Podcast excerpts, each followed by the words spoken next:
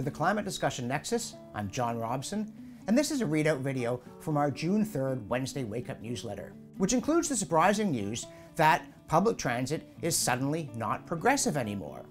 Apparently, buses have been revealed to be petri dishes that spew carbon dioxide, at least if you believe the mayor of London, England.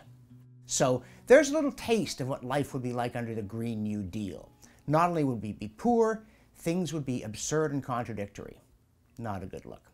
But let's not talk about that. Instead, I want to get to something out of China, which is not a pandemic, which is not geopolitical aggression, which is not the suppression of democracy, or burning a whole lot of coal while posing as a rising green power. Instead, it's a study that says that early humans in China had to adapt to climate instability in 1 million BC, and they pulled it off. How, you ask? Well, not the way Victor Mature did it by wrestling a triceratops.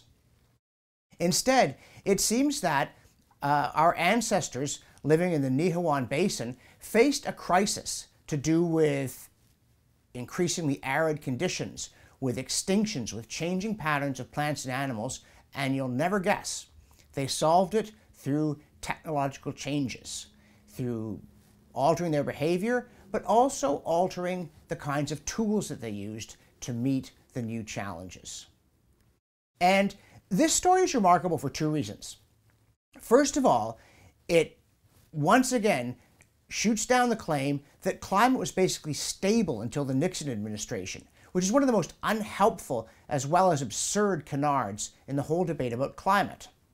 And of course, our ancestors weren't driving buses back then and hence throwing climate out of whack. But the other point is that if they could adapt to climate change, it's absurd to say that if it happens to us, we'll just sit there stunned until we fall over dead. And climate does change. We better be ready for it. For instance, it turns out that Tibet used to be a lot warmer than it is now, and what's more, its climate cycles in ways that seem to be driven by solar activity. And if you're looking for the deniers claiming that, talk to the trees, because it's ancient pollen collected by Chinese scientists that was used to reconstruct temperatures on the Tibetan plateau going back to about 10,000 years before the present. And what they found, and this shouldn't be surprising, though apparently it is, is that after the, at the end of the glaciation, climate warmed up to about 6,000 years ago, the Holocene climate optimum, and then it cooled and it stayed relatively cool ever since. And that cooling trend has also seen a 500 year cycle that correlates well with indicators of solar activity. Which means, of course, that as the sun has gone quiet, we could be in for cooling in a few decades. And if we are, it's not going to be a good thing, I promise you that, but I also promise you we'll find ways to cope. And speaking of historical climate change, news out of Australia. Evidently, it did in the carnivorous kangaroo. I mean, if anything's going to make people like climate change, it's a story like that. If you've ever seen a picture of one of these things, they are an Australian nightmare. And this study is super sensitive because it touches on this question whether the advent of human beings in Australia, as in North America, contributed to megafauna extinctions that happened around the same time. But I'll tell you frankly, anybody who found themselves face to face or face to chest with a seven foot high, 600 pound meat eating kangaroo would, in my view, have thought it needed to be dealt with firmly. However, the Canberra Times says no, climate did it in the outback with a temperature increase. And so once again, we ask, how is it possible? 40,000 years ago, it's actually during the last glaciation, around South Walker Creek and far beyond it, how is it possible that climate changed so dramatically that it didn't just do in these kangaroos, but about 13 major species seem to have vanished? The answer? It's pretty straightforward, actually. Climate is unstable. But if that's true, if climate has always been unstable, it's not legitimate to look at recent climate instability and say, ah, it's all human beings. Surely it's clear that climate can change in the present without human influence. It doesn't mean we shouldn't be looking for the human fingerprint, but it does mean that you cannot claim that everything that you see happening was necessarily caused by humans because without us, everything would be stable. The historical record doesn't just fail to sustain that claim, it absolutely and decisively refutes it. And there's more. It's amazing what you learn from looking at the historical record with a hat tipped to CO2 science. There's a new study of hurricane frequency intensity near what is now Charleston, South Carolina, from about 1670 to 1850. And once again, this obviously predates human generation of CO2. It also predates modern aircraft and satellite tracking methods. And so it has required a certain amount of ingenuity to try to figure out how often hurricanes made landfall and how uh, hard they hit when they did. Having combined data from previous studies and made the best estimates they can, the scientists come up with a finding that is somewhat surprising, or at least it's surprising if you believe the conventional wisdom. It turns out that from the 17th into the 19th century, hurricanes were more frequent than they are now, and as far as can be determined, they were also more intense. Why is that surprising? It wouldn't be if you've read the newsletter because we've mentioned it before, but the reason it's surprising is that we keep hearing that climate change is causing extreme weather to increase. And the problem with this claim is that it might stimulate alarm, but it doesn't fit the facts. Any more than a piece that just ran in Maclean saying that bugs have vanished and that climate change has played a huge role. It's really quite a strange piece. It says that there are no ants, there are no bees, there are no grasshoppers, there are no ladybugs, that worldwide there's this insectageddon. And some people have claimed that there are declines in insect populations, and others have said it's not nearly that clear. But the author of this piece says, I am now 48 years old, and there are no bugs in my world. I didn't realize it until the spring. I had assumed the unusual cold was to blame. the unusual cold due to global warming. But then he goes on to say that he can't remember the last time he swatted a horsefly and there are no ants in his backyard. Well, you know what? Go look in your own backyard. I know anecdotal evidence has its limits, but honest to goodness. Spring is here, temperatures are rising, and the mosquitoes are swarming. But if you say, oh no, it's terrible and climate did it, you know, the editor just says print. It's, it's remarkable what finds its way into newspapers and magazines and onto the television these days, provided you say, oh, and it's climate change and it's our fault. It's also remarkable what doesn't get attention. Uh, Rex Murphy in the National Post just issued a cri de coeur on behalf of his home province of Newfoundland and Labrador, which fell on the same deaf ears he denounces. As you well, may well imagine, Newfoundland is facing a fiscal crisis as well as a health crisis for all kinds of reasons, recent and long-standing, and its premier begged Ottawa to help its crumbling offshore oil industry, which you may remember just a few decades ago, people said, hooray, Newfoundland is saved from have-not status, the young people will return, its dignity will be restored. And basically the answer from Ottawa was, you know, drop dead and float away. They said, if you stop emitting carbon by 2050, we might.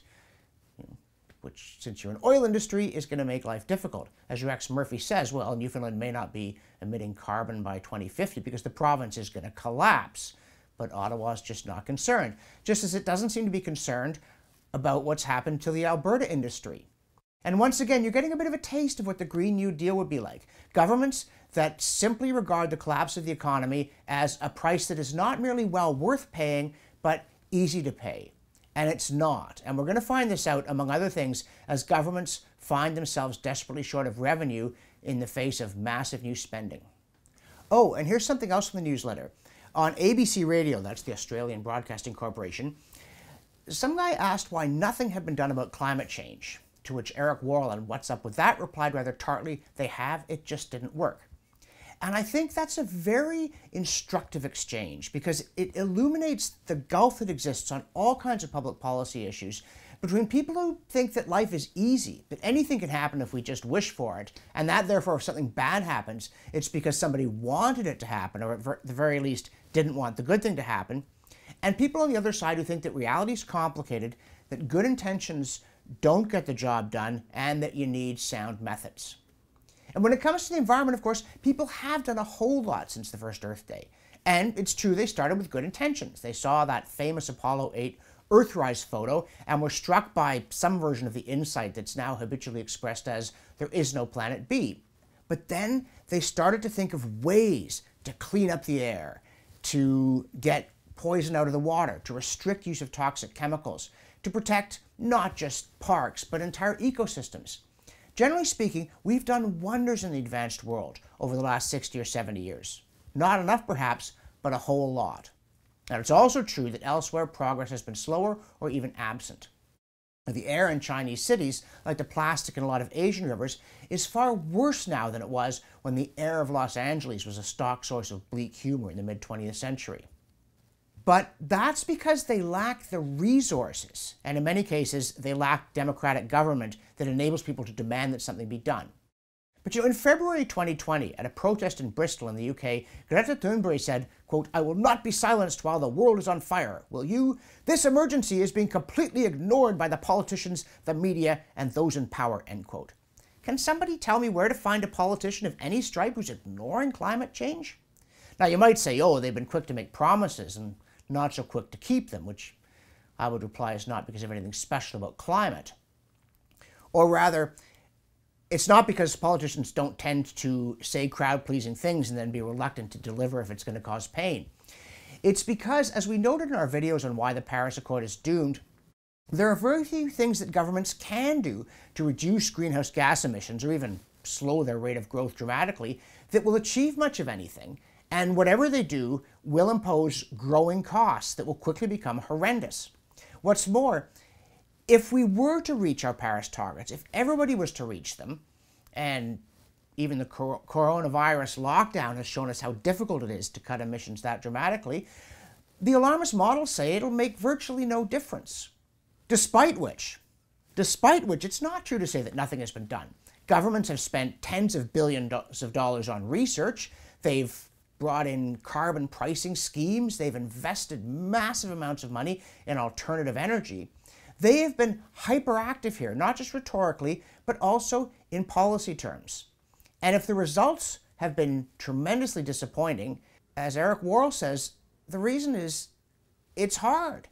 It, you just can't get by without energy, and most forms of energy are unreliable, and other than fossil fuels, and the one that we really probably could rely on, nuclear, is hugely unpopular with the people who demand that we cut greenhouse gas emissions. So the proper question is, why is it so hard to do the things that the alarmists say we need to do, and why won't they do the things that might actually work at acceptable cost? Okay, that's a pretty deep dive into this week's newsletter. But I do also want to mention that our 1919 or 2019 quiz continues, and Having taken a look at temperature comparisons across the country, we're now looking at precipitation. It's another major feature of climate, and it's particularly relevant because of all these claims that extreme weather's been increasing. So this week we did two lines from Halifax.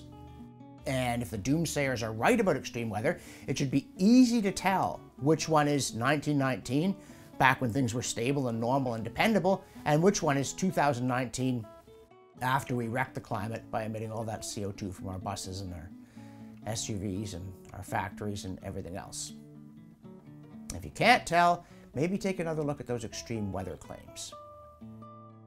Also remind you that I have a new colleague, Kiara, who's going to be doing short takes based on our blog items as well as our videos, so stay tuned for that. And Visit our website. If you're not already a subscriber, that's climatediscussionnexus.com. Sign up for the newsletter. Check out our videos, which you can also find on YouTube at ClimateDN. And we know times are tough, the future's uncertain, the lockdowns affected the economy badly. But if you think it's no time for politicians to ignore practicalities and pile on with more bad policy based on shaky science, go to our donate page if you're not already a backer, make a pledge, big or small, one time or monthly. It all helps enormously at our end. The Climate Discussion Nexus, I'm John Robson.